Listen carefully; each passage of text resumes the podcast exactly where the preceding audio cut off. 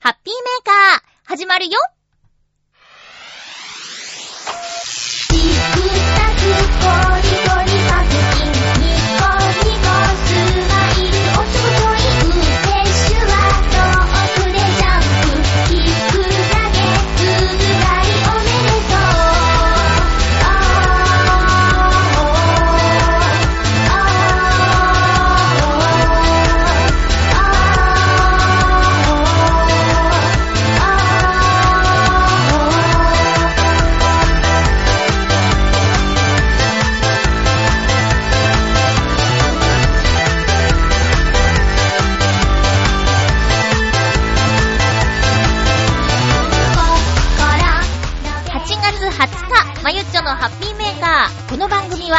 は、ハッピーな時間を一緒に過ごしましょうというコンセプトのもと、ちょわへよ .com のサポートでお届けしております。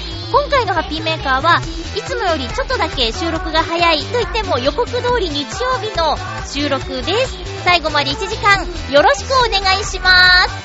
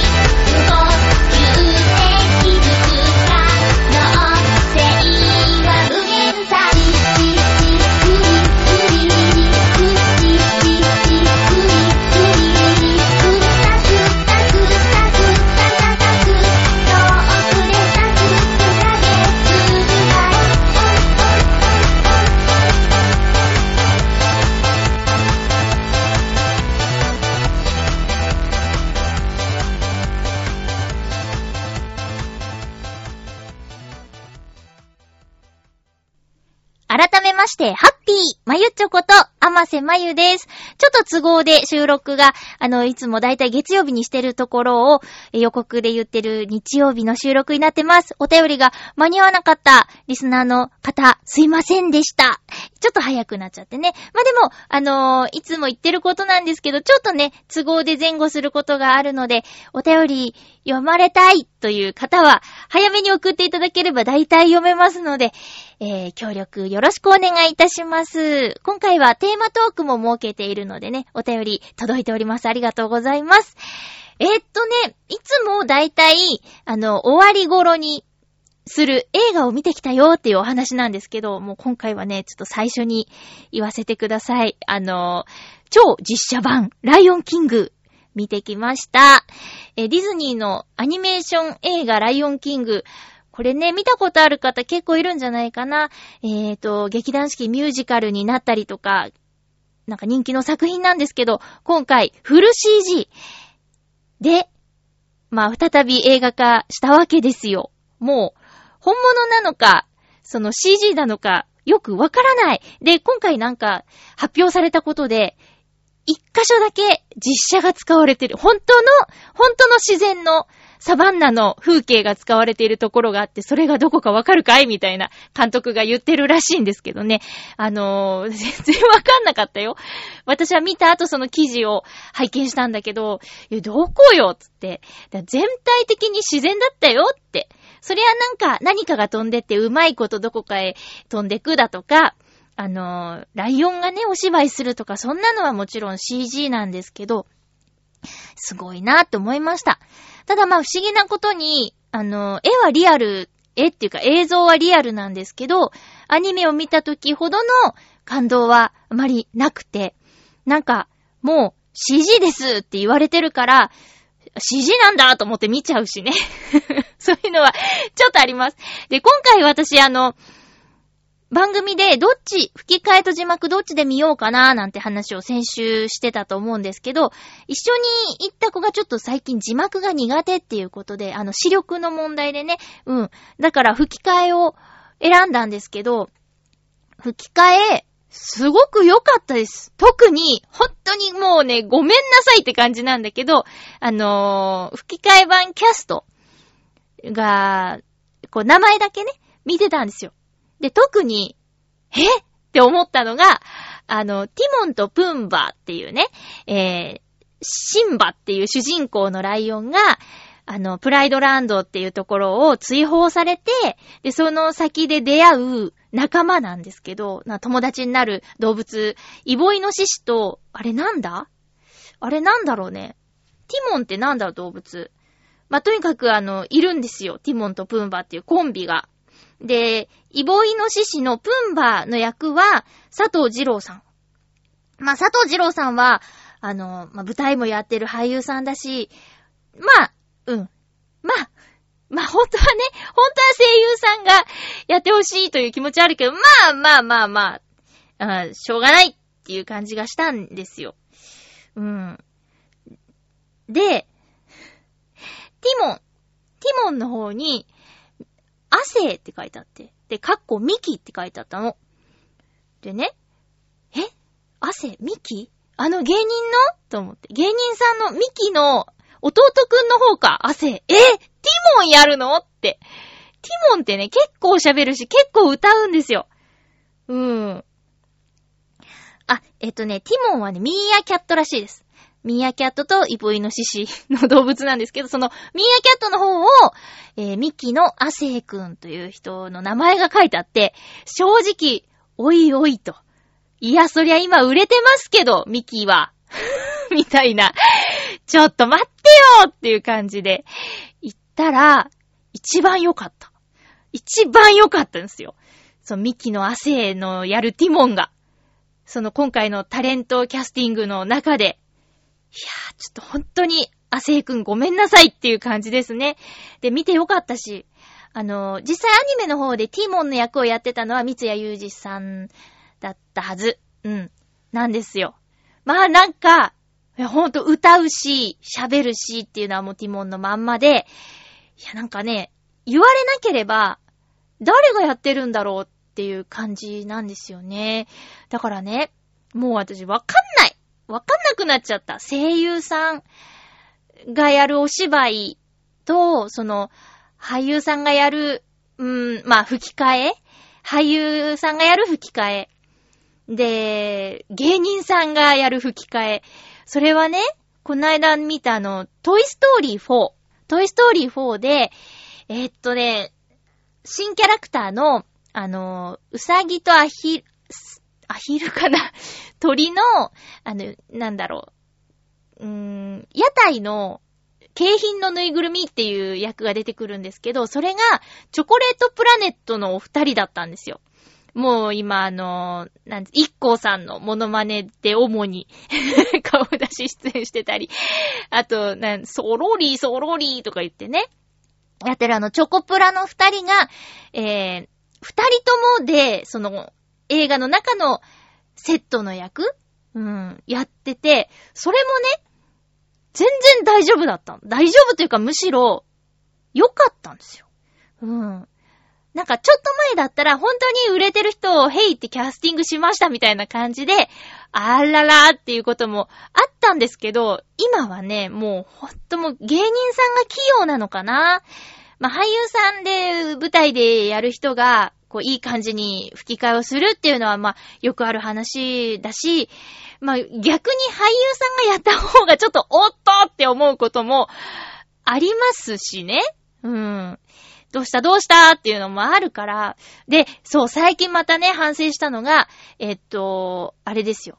いやー、天気の子の、えっと、本田翼さんもう、これも、だから、うーん、前評判とかでも、本田翼さんってお芝居が、こう、一本上司なところがあるから、あの、天気の子の吹き替えにキャスティングされてて、しかも結構重要な役でキャスティングされてるっていう情報が出た時に、えーみたいな。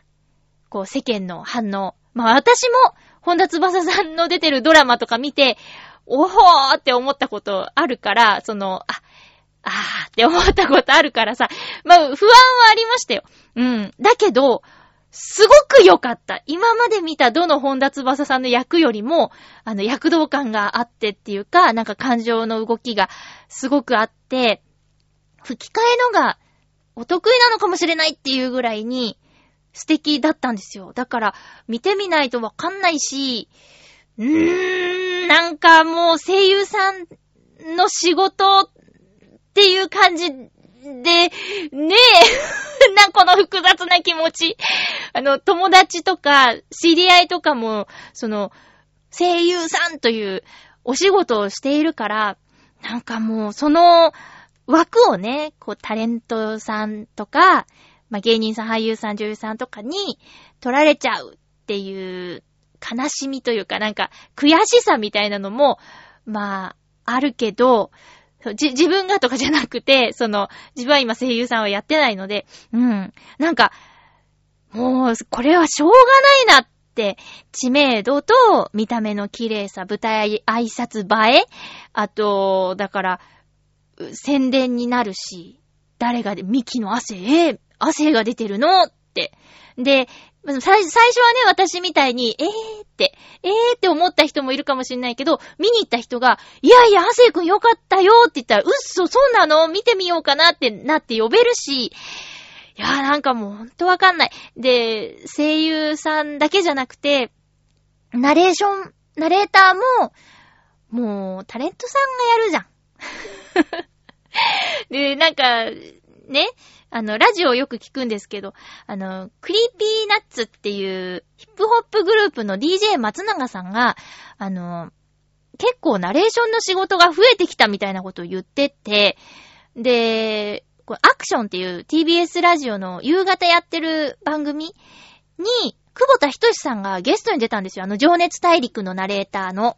うん。私、あの、シグマセブンの養成所の時に一度特別授業でお会いしたことがあるんですけど、まあ、その方もね、いや、なんか僕、ナレーションの仕事増えてきたって DJ 松永さんが言ったら、いやもうき、き、あなたの声は爽やかで、今っぽいから、とかっていう話とかされててね。うん、なんか、ねえ、もう、何で勝てばい、勝ち残るって意味ですよ。うん。勝ち取るとか、その、番組をね、その、どうしたらいいんだろうね。っていうふうに思ってしまいました。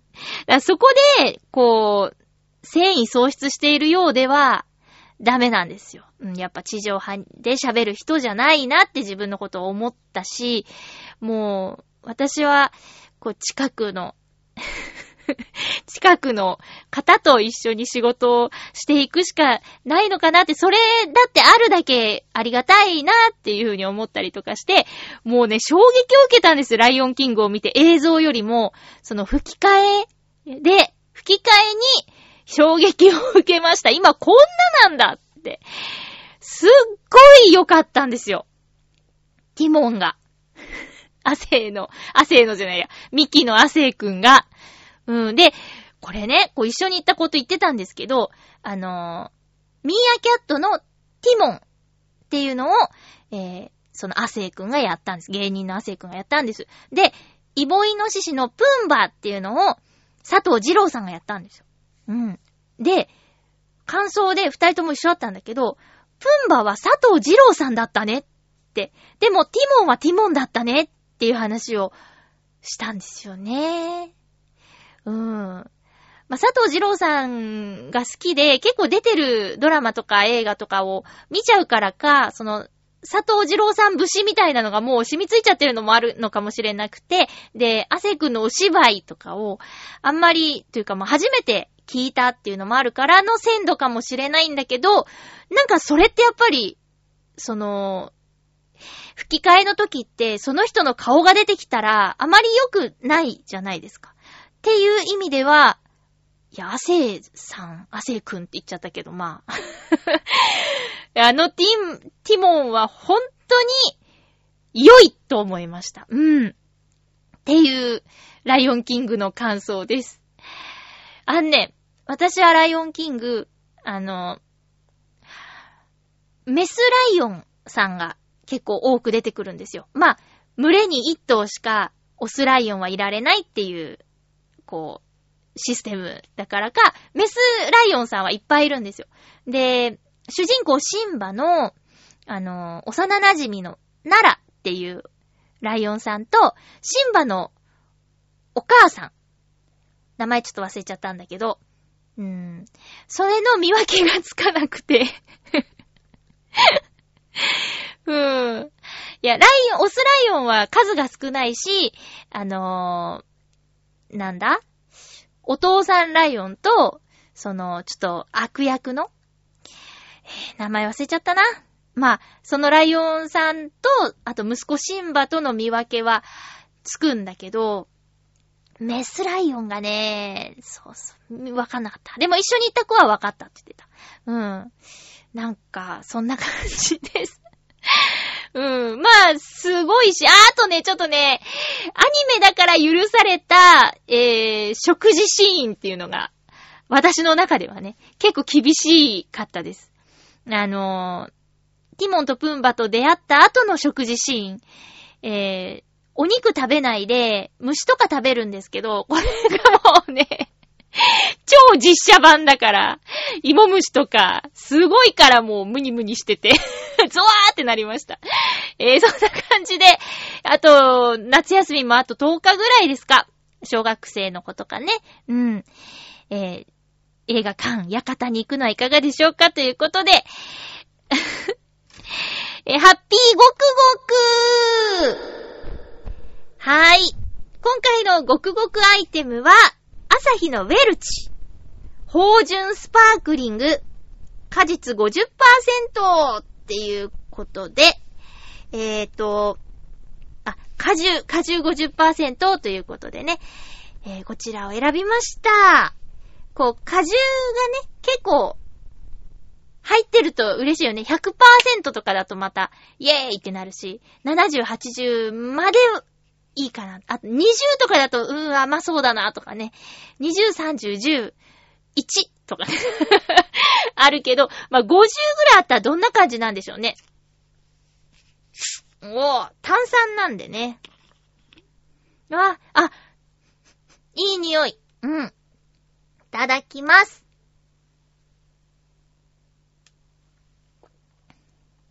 のーうん。あ、何が50%って言ってないか。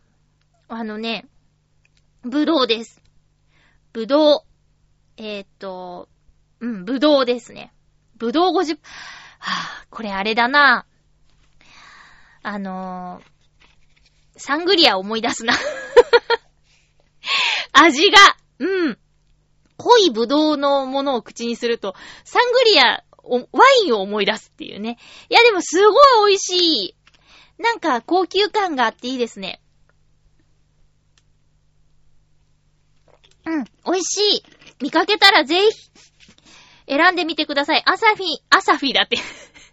アサヒの、酔っ払ってません。アサヒのウェルチ、芳醇果汁50%。こちらはペットボトルで売ってるみたいです。以上、ハッピーごくごくのコーナーでした。それでは、えーっと、お便りご紹介していこうかな。ハッピートークテーマトークのコーナーです。お便りいただいております。えーっと、うん。まずは、ハッピーネーム、七星さん、ありがとうございます。今回のテーマは、今年の夏のエピソードということでいただいております。まだ夏は続いてるんだけどね、今んところの 夏のエピソードを送っていただいております。七星さん、ありがとうございます。まゆちょさん、ハッピー、ハッピー。さて、夏のエピソードですが、9月の仕事がようやく決まりました。おめでとうございます。前回お便りした短期のアルバイトは、急にドタキャンをされ、途方に暮れておりましたが、そんなことあんの？ひどい。今度はしっかりした派遣の会社から応募して、ようやく決定しました。うん。もっとも一番は長期のお仕事が決まらないと何もできないので、9月お仕事しながら別のを探していこうと思います。あー、それは忙しいね。そのために今まで不合格でやっていなかった資格の勉強も始めましたし、それでは、ということでありがとうございます。仕事しながら就職活動して資格の勉強もするんや。大変、大変ですね。まあ、頑張ってください。いやー、私もう暑さにかまけてあんまり最近いろいろ頑張れてないですね。そっか。いや、でも決まってた仕事ドタキャンされたら、ほんと途方に暮れますよね。いやー、な、なんだろう。そんなひどい目に遭ってしまったんですね。まあ、でも、よかった。しっかりした派遣の会社から紹介されたお仕事でね、9月から頑張るっていうことで、あと、この放送からは10日後ぐらいなんでね、それまでに資格の勉強少しでも進めたりとか、あと、面接とか、うん、長期のお仕事の方もね、動けるといいですね。お仕事始まっちゃったらちょっと、覚えながら、こなしながら、で、いろいろやるっていうのもまた大変だし、まだ暑さもあるからさ、体無理せず、行きましょう焦らずね、行きましょうね。七星さん、ありがとうございました。私、お仕事ドタキャンされたことあるかなあー、なんかあの、声の仕事とかだと、バラシみたいな風に言われることはあるんですけど、まあ、あの、えっ、と、番組の総集編をするみたいなタイミングが半年に一回ぐらいとかあったりしたときに、あの、ナレーションを入れる総集編を作ってくれる方と、ナレーションなくても大丈夫なように出演者さんで進行するパターンを作ったり、もうなんならそれすらない、あの、再放送するみたいなパターンもあるらしいですね。よくわかんないけど、まあ私は呼ばれたら行くだけなんですけどね。うん。まあいろんなパターンがあります。まあ、あとは、バイトとか、えー、で言うと、はないかな。決まった後やっぱりごめんなさいみたいなのはないかな。こっちからそういうことあるけどね。それもあの、昼間のバイト転々としてた時、養成所でちょいちょいオーディションのお話いただいたりしてた時は、あ次のバイト、面接 OK ってもらって、で、その直後とかに、オーディション明日みたいな。で、明日出勤初日みたいに言われてたのに、明日オーディションって言われて、ふわ、これはもういきなり欠勤するより、なしにしてもらおうみたいな感じで、すいません、先ほど、あの、採用の連絡いただいたんですが、こちらの都合でごめんなさいみたいなことが何度かやってしまったことありますね。で、そういうのがもう嫌になっちゃって、夜中のお仕事を始めたっていうのがあります。まあ、オーディション大体昼間なんで、あの夜中のバイト？うん。今やってるお仕事はそれがきっかけで始めたことですね。うん。まあ大体支障ないです。えー、北への、えー、テレビアニメになるよって言って、ダイヤモンドダストドロップスの制作発表会の後とか出勤してますからね。ええ いや、なるべくその、夜勤も休みたくなくて、うん。で、いけそうだっていうことで、もう、それこそ、当時はレッドブルーはなかったから、ブラックコーヒーとか飲んで、なんとか朝まで、えー、体を動かす仕事なんで、なんとかなる。その接客とか計算とかの仕事だったら頭ぼんやりしたら、ね、ダメだけど、なんとか、8時間頑張ったっていう思い出がありますね。まあそんな感じで私の方がやらかしてしまっているということです。七星さん、お便りありがとうございました。えー、続いては、テーマにいただいているのは、ハッピーネーム、フクロウのキスさん、ありがとうございます。まゆちょさん、皆様、ハッピー、ハッピー？今回のテーマ、今年の夏のエピソードについて、私はお盆休み中に高校時代から続くいつもの友人たちと3泊4日の車中泊をしながら、道東方面を巡ってきました。お、北海道行ってきたんですね。台風10号で本州方面が荒れている中、天候は幸いにも晴れから小雨程度で十分楽しむことができました。よかった。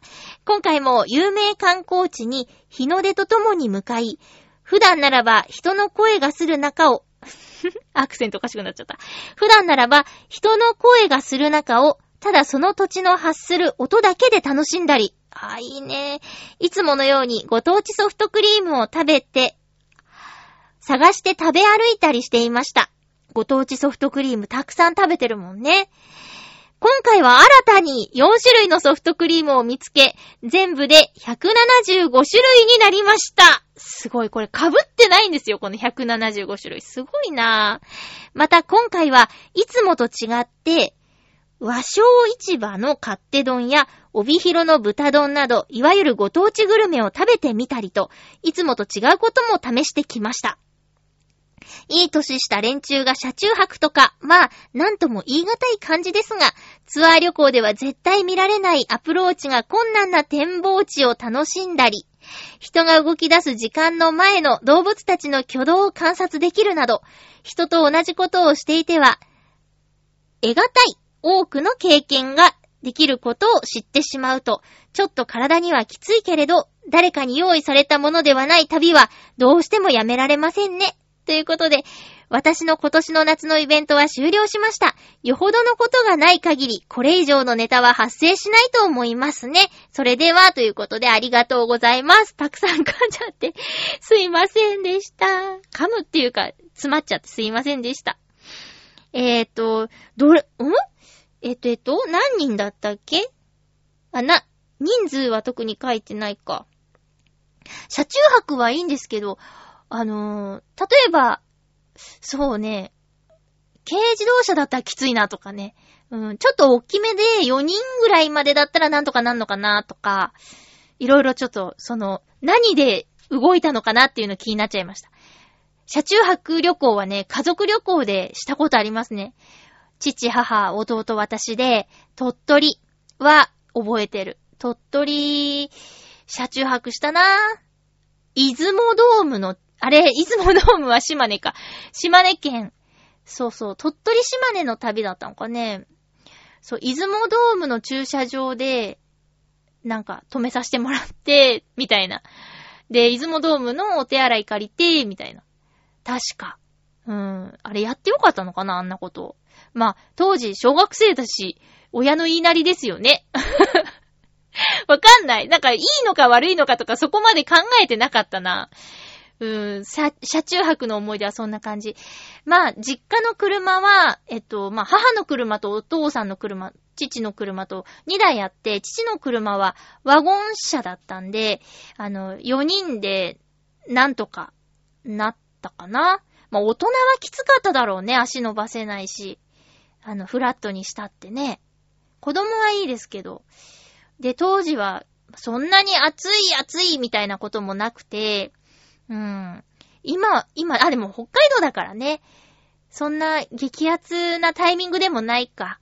5月とか異常に暑かったけど、最近はもう、あ、北海道だなっていう気温ですもんね。天気予報とか見てると。うん。ちょうどあの、台風のタイミングで北海道に行ってたんですね。そっかー。3泊4日ずっと車中泊、それを、それで、まあでも、でもその代わりにね、素晴らしい景色見られたりとか、そうか、音がない。うーん。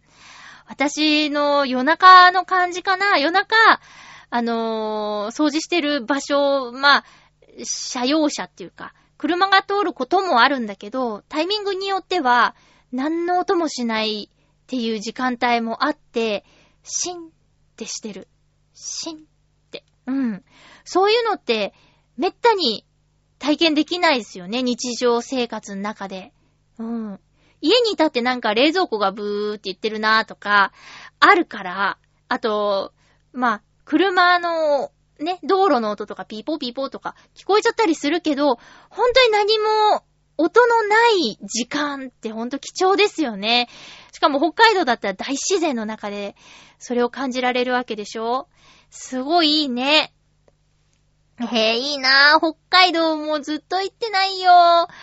何度行っても魅力あるっていうか、食べ物だって食べきれないし、いや、いいなぁ。北海道も全部回ったわけじゃないからなぁ。やっぱ、なんか、あの、自然いっぱいの方が巡ってみたいですね。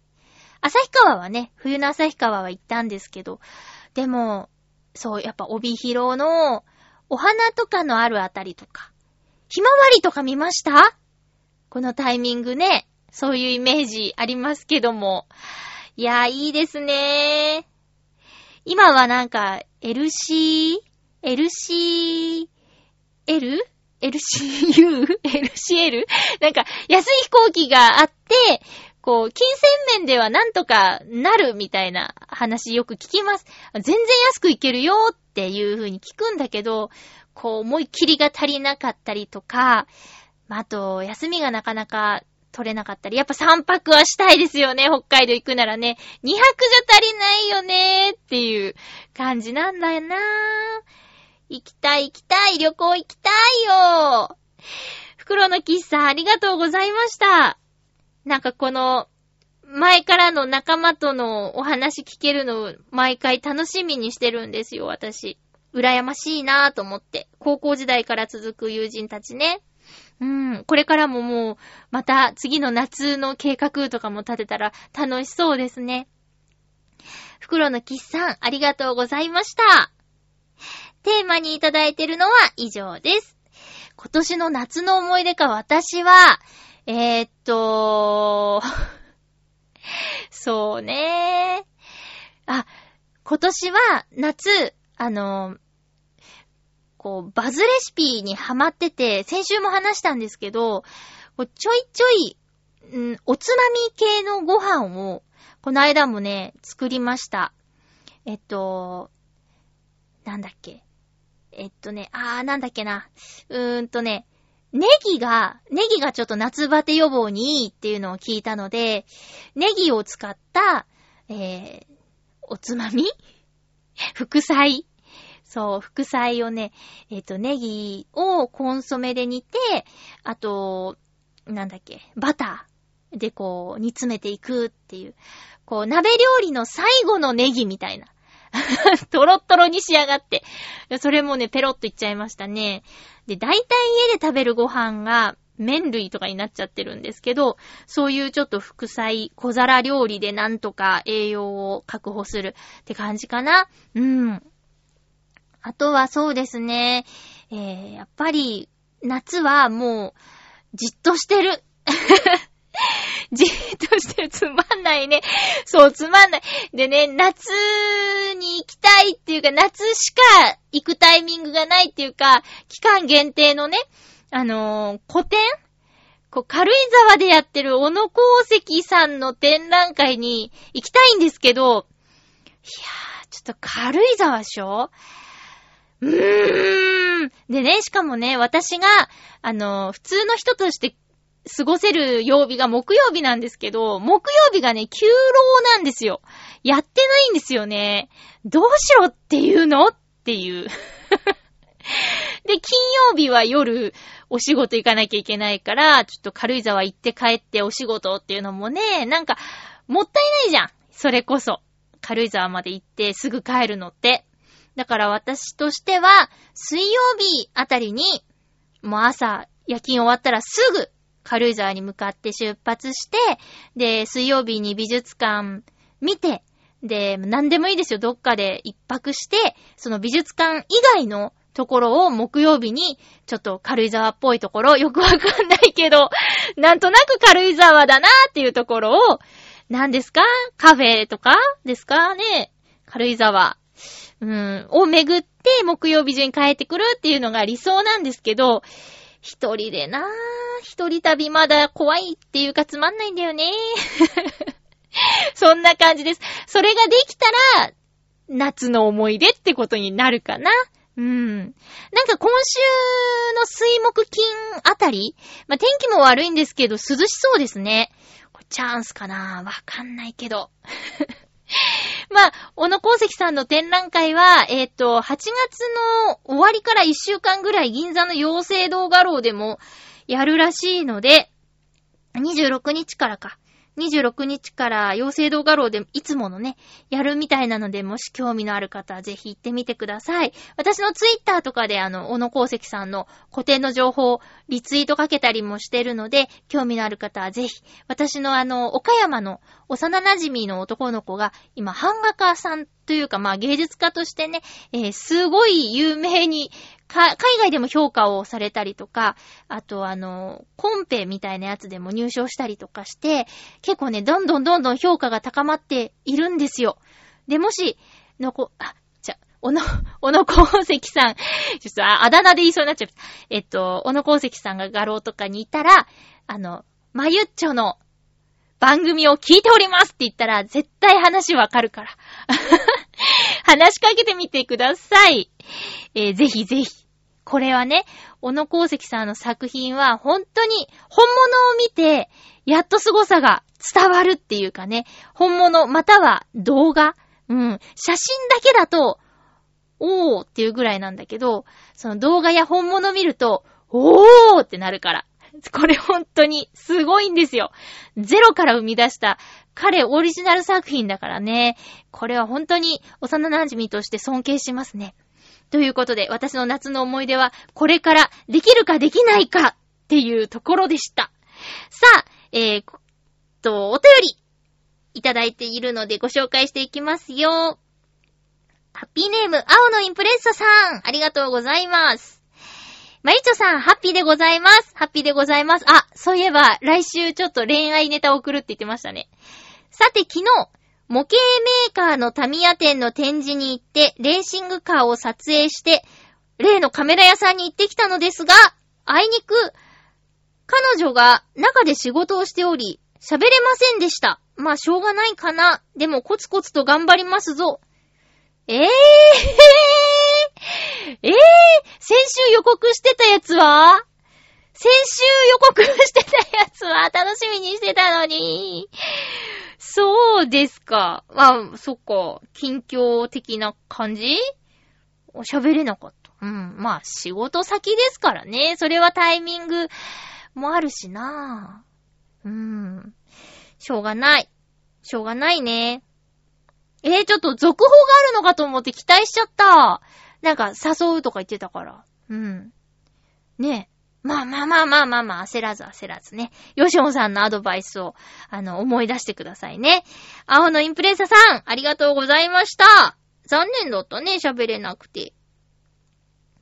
えー、続きましては、うーんと、ハピネーム七星さん、ありがとうございます。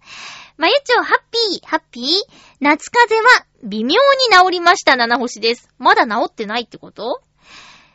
今でも少し気分が悪いので、これを書いたら寝ます。あ、寝てください。もう無理しないでほしい。さて、先週の好きなお酒ですが、ああ、えっと、えっと、量じゃなくて、美味しいものをちょっと飲む。好きなものをちょっと飲むっていう話で、どんなもの飲んでるんですかって聞いたんですよね。えっと、一番好きなのは、テキーラサンライズ。おー、甘めで強いのがいいですね。飲んだことないなオレンジジュースをレモンジュースに変えて飲むテキーラサンセットも好きです。へー。へー、面白い。え、え、え？へー。テキーラサンライズはオレンジジュースで、レモンジュースに変えるとテキーラサンセットっていう名前になるんだ。おしゃれーそうなの？へえ。あとは、ジンライムでしょうか手軽なのもありますし、カクテルあるあるなのかもしれませんが、私の好きなゲームの探偵がよく飲むので飲むようになりました。うーん。ジンライムも飲んだことないな。うーん。えー、もっともお酒は躁うつ病の薬を飲んでいる以上は飲めないので早く治したいなと思います。あ、そっちか。風邪薬のせいかと思ってたけど。そうか。うーん。そうね。まあなんか、どんな薬でもお酒とは相性合わなそうだよね。私も、なんだ、えっ、ー、と、専門学校の同期会みたいな、なんか少人数のね、仲良かった人と、あと、担任の先生も、その時は呼んじゃったよ、みたいな感じの回の時に、あれ、風邪薬だったかなじゃあ、花粉症の薬だったかななんか鼻水止めたくて。で、お酒一杯だけって飲んだら、クラーンってなっちゃったことある。あるあるあるある。だから良くないよね。混ぜるな危険ってやつですよね。さあ、やめとこう。うん。まあ、お酒はね、こう、量いっちゃう人は本当にお金かかっちゃうよねっていうのあるから、ちょっとぐらいで気が済むぐらいがいいと思います。体にも。あのー翌日にも。七星さんありがとうございます。もう今の段階ではどうだ？今はどうだ？風は。8月20日ですけども。ねえ。いや、うちのね、会社のチームリーダーもなんか夏風邪ひいちゃったとか言ってて、で、あと夏風邪、夏バテ両方とか言って、で、えーなんか栄養とってますかって言ったらご飯ずっと食べてないとか言って、そ、それ良くないですよ、つって。で、ちゃんと食べてくださいねって言った翌日も同じような状態で来るから、もう2日目は心配してあげなかった。なんかもう、もう50ぐらいのおいちゃんがさ、あの、はぁ、はぁとか言ってさ、で、ご飯食べたんですかって、大丈夫ですかって聞いたら、食べてないとか言って言うから、いや、昨日食べてねって言ったよねって思って。で、今なんかもうコンビニだってなんだってあるしね、おかゆだってコンビニで売ってるじゃないですか。なんとか仕様はあるのに、うーん、なんだ、かまってちゃんなのかと思って、ちょっと二日目はその最初にね、おはようございますの時、えー、大丈夫ですかって言った後は、もう、ほっといた。だって、だって、ちゃんとしようよってね、その、なんとか、なんとか栄養、栄養を取る何かあるじゃないですか。ウィダーインゼリーでも食欲がなければ、なんかあるじゃん。でね、もう許せないのはね、プリプリしてますけど。あの、タバコ吸うんですよ。そんなフラフラだ、ヘロヘロだ、しんどいって言ってて。で、それは同じ喫煙所メンバーも、あんなにフラフラしてんのにタバコ吸うのは良くないと思うとかって 言ってたし、もう私はタバコの効果はわからないですけど、そのタバコ吸って元気になるなら吸えばいいですけど、なんかね、あなたリーダーですよっていうのでちょっと言いたい。本人には言わないけど、すいません。まあまあまあ、あの、体調管理ね、気をつけていきましょう。今、ググったりもね、すれば、何か方法は見つかるはずですよ。夏バテ解消するには、とか、あの、ふらつきがあるときはどうしたらいいとか、なんか、その、エアコンとかも、なんか、つけてないとか、なんかね、すごい冷やして、布団かけずに寝たせいだとかって言ってんの、夏風邪。そんなん当たり前じゃいいって思って。風には厳しいからね、映されたくないし。そう。だからね、もうほんと皆さんも気をつけましょうね。うん。いろいろちゃんとやってるのに風邪ひいちゃうとか、体調崩しちゃうのはしょうがないですけど、原因が明らかなのに、それをなんとかしないっていうのは、良くないと思う。良くないと思う。うん。食べてないから、パワーも出ないし、あの、布団かけて寝ないから、風邪もひいちゃうし、エアコンもなんか、うまいこと使わないと。ねえ、そりゃあ風邪ひくよっていう話よ。でね、周りのみんなに移しちゃうかもしれないのに、そんな、ガッハガッハとか言ってね、やられたらそりゃあちょっとプンスカしちゃいますでしょ？ねえ。えー続きましては、ハッピーネーム、ブルユニさん、ありがとうございます。まゆちょう、ハッピー、ハッピー？先週の放送は、いつもな人通りが多い道を一人で歩き、渋滞する駅前の通りは車がなく、世間は休みなんだなと思いながら、出勤途中に番組聞いてましたよ。おー。あの、お盆休み真っ最中のハッピーメーカーだから、習慣だって言ってくれてる人も、聞いてないかな？みたいな。じゃあ聞くタイミングずれたりするのかなっていう話をしたんですけど、いつも通り出勤してたんですね。お疲れ様です。そういえば遅くなりましたが、猫のためのラジオ、おー紹介したやつ、TBS ラジオのね。うちの愛病2匹と一緒に聞きました。愛病。これ、読めるけど伝わらないっていうね。愛猫。愛猫って書いて愛病って読むらしいですけど。でも、ラジオじゃちょっと愛病って言っても伝わらないから、愛猫ね。愛猫2匹と一緒に聞きました。オス猫の方が耳を傾けたりと反応してて、どちらかといえばリラックスしてたのかなと。メス猫の方は、猫の鳴き声に反応するくらいで、こちらは大きな反応ではなかったです。何度も聞かせることがいいみたいですから、これに懲りず音楽を聴かせてあげようかなと。もうシニア猫なので音楽でリラックスして長生きしてもらいたいものです。ということで、ブルニさんありがとうございます。そうですよね。ブルニさんちの猫は、なんだっけ、織姫と彦星みたいな名前つけてたっけ？ごめんね。ごめんね。ちゃんと覚えてなくて。でもなんかそんなような名前ではなかったでしたっけ？うん、うん。星の名前だったかな？あれあれ？でもなんか七夕付近の感じだったような気がす、す、するのですが。聞かせてくれたんですね。ありがとうございます。リアクションも教えてくださって。そうか。こう、おもちゃとかはね、子猫さんの方が反応がいいって言うけど、音とかはそういう年齢とかあんまり関係ないのかもしれないですね。いや、いいなリアクション見たかったなうちにはいないしな夏休み期間中も、お休みじゃないって方もね、結構いて、私もツイッターでフォローしてるあの、専門学校の同期の女の子も、あの、普通に勤務って言って、でもこの朝のね、通勤ラッシュがないだけで、全然いいと。なんならもうずーっと休みだったらいいのに皆さんみたいなこと書いてあって、そうだよなってたまーに朝の電車とか乗るとギューってなって、本当に辛いもんねーっていうことを思いましたけど、それを毎日やってるんだもんね。そりゃ辛いわなー。えーと、ブルーニーさんどうもありがとうございました。YouTube で、その、猫さんのための音楽が公開されてたので、私の Twitter でリツイートかけてたのでね、えー、またよかったらチェックしてみてください。ありがとうございます。さあ、えっと、結構これに時間を割きたかったんですけど、いっぱい喋っちゃったからあまり時間がないのですが、えっとね、17日土曜日のテレビ東京の、あの、出没アドマチック天国っていうね、街を紹介する番組がありまして。で、それのテーマが浦安だったんですよ。私が住んでる街、浦安市が特集されていました。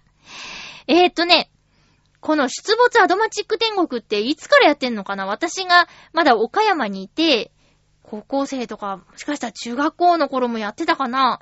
あの、相川金也さんがね、えー、メインで司会されてて、その後、イノッチ、V6 のイノッチが、相川金也さんの後やってるっていうんでね、イノッチになってから見たの初めてだったかもしれないけど、えー、っと、収録前に見て、1位から20位まで全部見ながらメモしてきましたけども、えー、っとね、これはもう終わっちゃったやつで先週告知できればよかったんだけど、見てない方もいるかもしれないけど、見てほしかったなーって、あの、テーマパークだけじゃない浦安の魅力っていう感じで放送されていたんですけど、あの、住んでる人から見ても、なんかほんとまんべんなく、浦安のいいところを紹介していただいたなっていう感想です。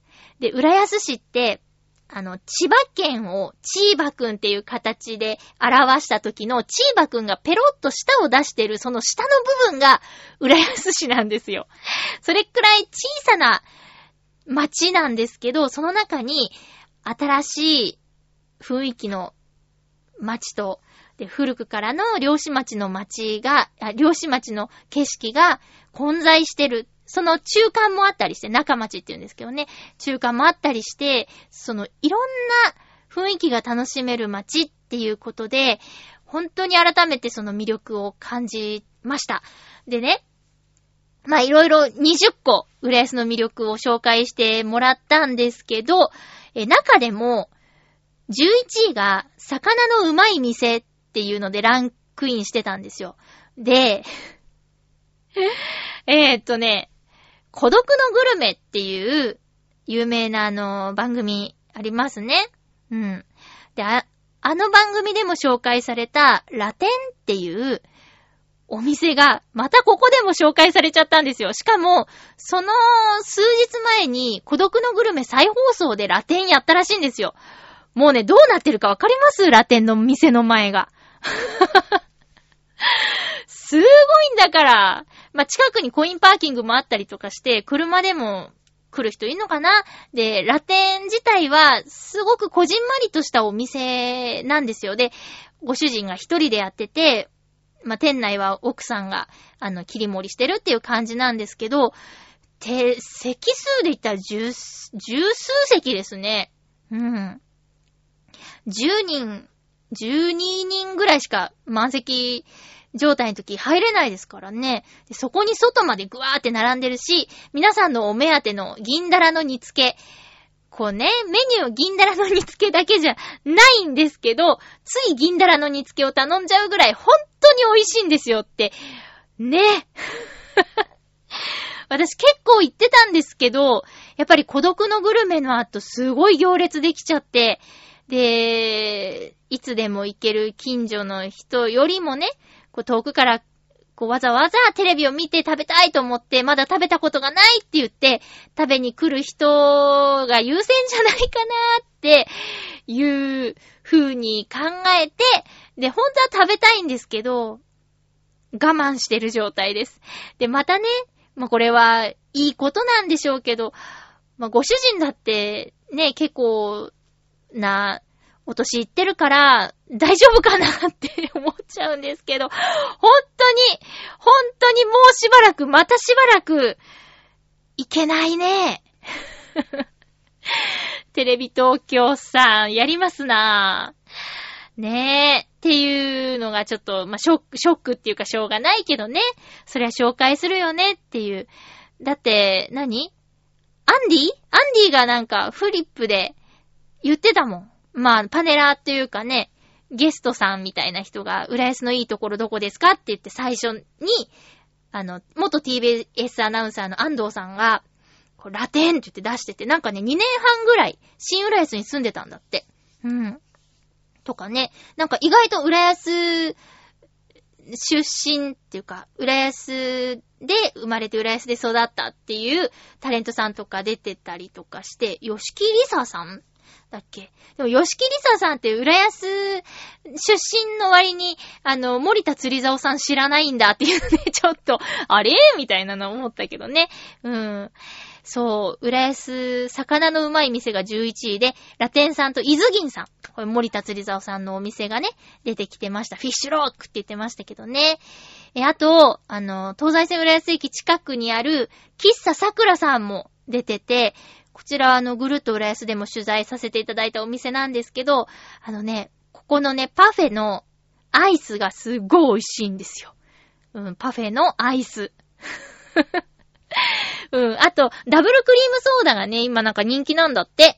で、それの紹介もされていたけど、私ちょっと知らなかったのが、昭和54年創業なんだって。だから私と同い年だっていうことがね、今回新たに分かって、結構テンション上がりました。うん。えー、それからね、行ってみたいのが、国内最大級のトランポランドができたっていうことでね、これもね、ぐるっと浦安で取材には行ったみたいで近々、あの、放送されると思うんでね、それも見られるエリアの方はぜひ見てほしいんですけども。あとはね、あの、夢の国だけじゃないって、あの、タイトルで歌ってたのに関わらず、歌ってたのにも関わらず、7位に、夢の国が近いっていうのがランクインしてて、結局絡んどるやんっていうのはあるんですけどね。あと、まあ、ホテルが多いとか、えー、っと、浦安でかき氷を食べるならっていうお店も出てきたりとか、ちょっとここはね、行ってみたいなって、そうなんだっていうとこも結構あったりとかして、あと、ぼったらぼったらが15位、14位に入ってたんですけど、ぼったら食べたことないんですよね。ぼったらって、知ってます？なんか、浦安のソウルフードらしいですよ。うん。あと、え12位の天鉄と大月さん。これ、お蕎麦屋さんらしいんですけどね。ちょっと行ったことないので、ここも行ってみたいし、えーと、あとは、そうね、郷土博物館が5位に入ってました。ここね、無料で入れるのに、ものすごい情報量と、あと、クオリティの高い屋外展示場？屋外展示、すごいんですよ。うん。だから私もここはおすすめです。あとは、2位に浦安三社。うん、3つの神社が紹介されてました。あと1位は、漁師町の名残っていうことで、なんかね、大蓮寺って金のあるお寺とか、あと旧大塚家住宅とか、松の湯さんも紹介されてました。で、松の湯さん入ったことないんですよ。あの、リスナーのね、えー、ヤバトンさん、入ったことあるって言ってましたけど、なんかね、設定温度45度って聞いて、もう絶対無理って、今後もいけないなって思いましたけどね。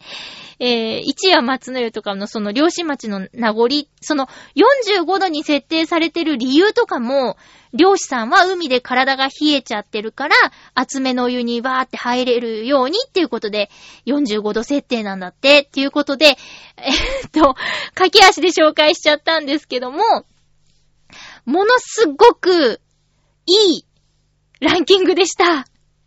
えっ、と、アドマチック天国見れた方いらっしゃいますでしょうか？